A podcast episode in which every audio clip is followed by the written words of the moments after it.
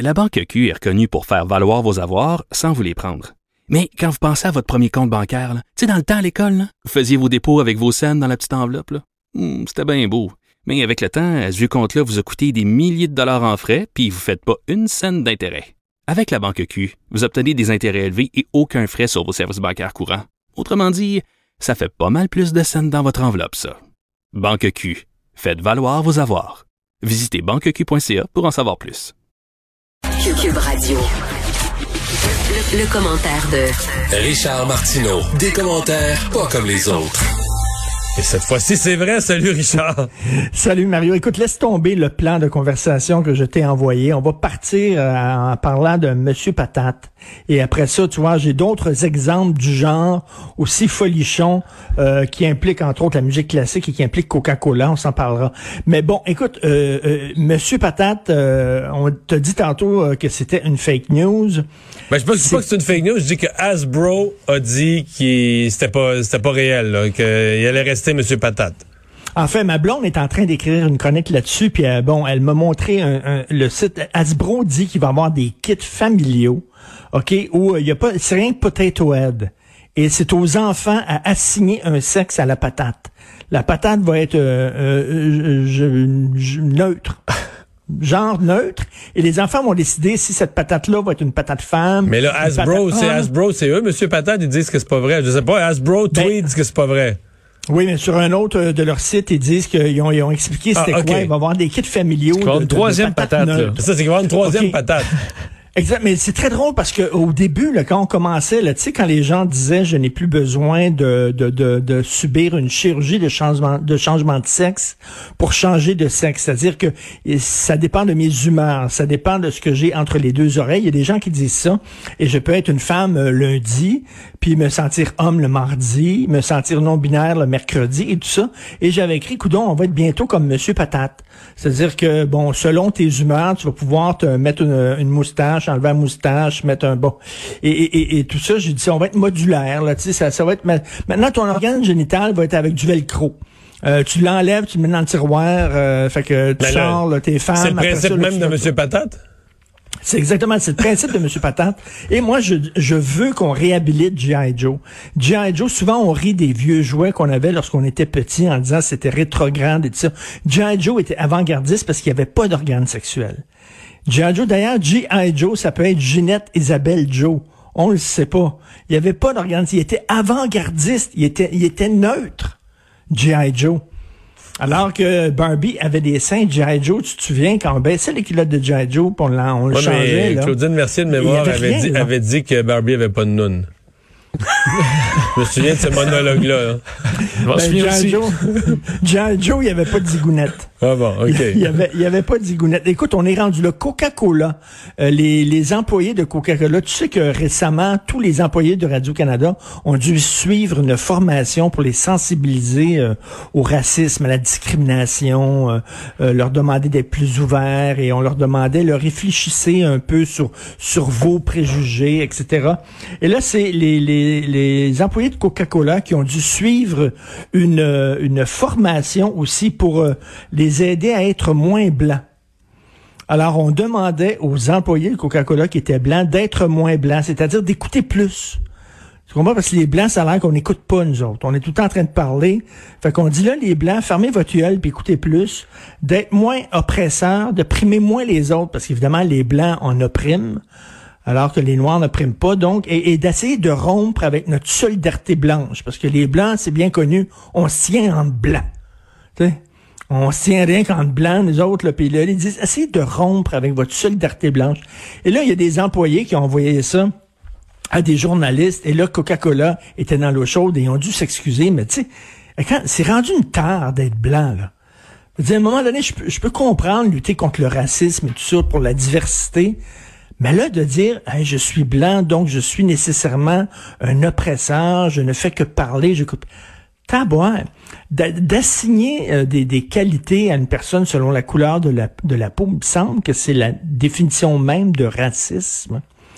C'est très bizarre. Et en France, il y a un philosophe qui participait à une émission et qui a dit que la musique classique était était raciste parce qu'il n'y avait pas suffisamment de, de, de, noirs dans les orchestres classiques. Mais attends, à moins que je me trompe, mais dans les groupes de jazz, il y a pas mal plus de noirs que de blancs. Il y a plus de noirs qui font du jazz que de blancs. Il y a plus de noirs qui font du blues que de blancs. Est-ce qu'on va dire que c'est de la musique raciste? Qu'il y a du racisme, un manque de diversité dans... On va-tu aller voir des concerts maintenant avec une calculatrice pour calculer combien que de noirs, combien que... Et il y a une femme qui a répondu à ce philosophe français-là, qui s'appelle Zhang Zhang. Elle, elle est violoniste dans l'orchestre philharmonique de Monte-Carlo. Elle dit, écoutez, je suis une asiatique, puis il y a beaucoup d'asiatiques dans les, dans les, dans les, dans les, orchestres de musique classique. Et elle a dit, pour être vraiment accepté dans un orchestre de musique classique. Ben, en tout cas, moi, j'ai vu un concours de musique. J'ai vu un concours de musique euh, dans la région de Montréal il y a une couple d'années de musique classique. Sincèrement, si on veut faire des races, il n'y avait pas d'autre chose. Il y avait que des Asiatiques qui gagnaient. Personne, ben personne d'autre. Que les Asiatiques qui gagnaient. Je suis allé souvent Je pense pas que c'était jugé de façon. Euh, je pense que c'était jugé de façon neutre là, tu sais, sur la performance, mais c'est les Asiatiques qui gagnaient tout le concours de musique classique. Puis je suis allé voir des concerts de musique classique, puis il y avait beaucoup, beaucoup, beaucoup de blancs. Il y avait, il y avait très, très peu de noirs dans la salle. Et je me dis, ça se peut-tu qu'il y a quelque chose aussi de culturel? Ça se peut-tu, par exemple, elle, elle dit Zhang Zhang, l'asiatique, elle dit, pour être une soliste dans un orchestre symphonique, faut que tu faut que aies écouté de la musique classique depuis ta tendre enfance. Faut vraiment que tu baignes là-dedans depuis 20, 25 ans. C'est un milieu très compétitif.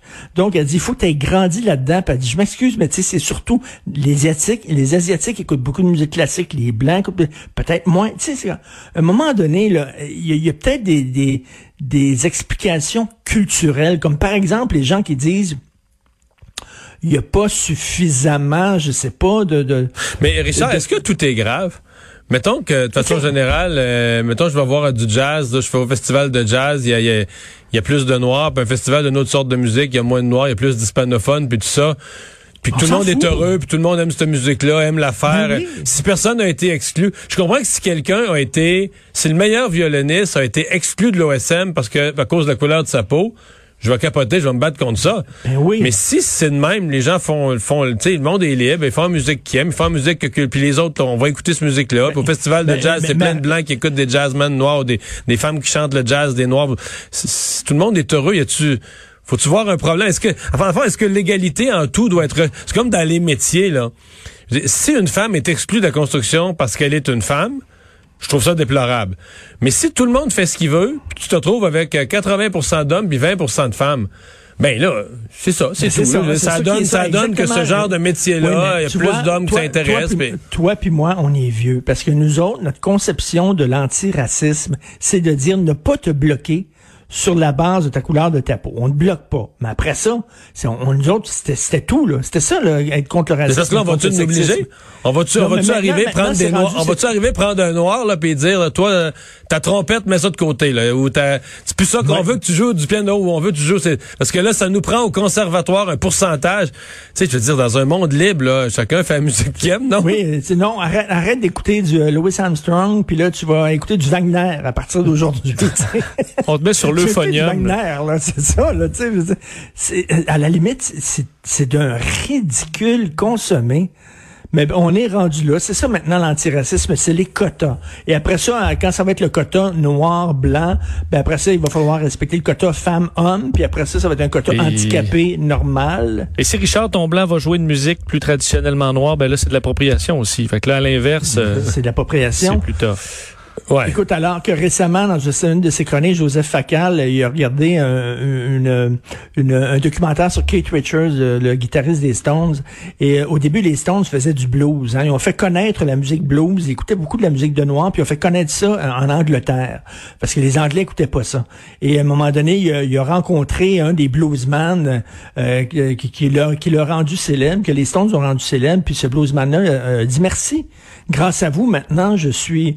Ben, les gens ont connu mes disques, ont connu... Puis non, hein, aujourd'hui, ce serait pas possible. Ce serait vu comme de l'appropriation culturelle. On est fou braque comme ça, là. Complètement débile. Alors que notre génération, nous autres, on prônait justement le mélange. Mais là, non, c'est chacun dans son coin. Merci, Richard. Merci à demain.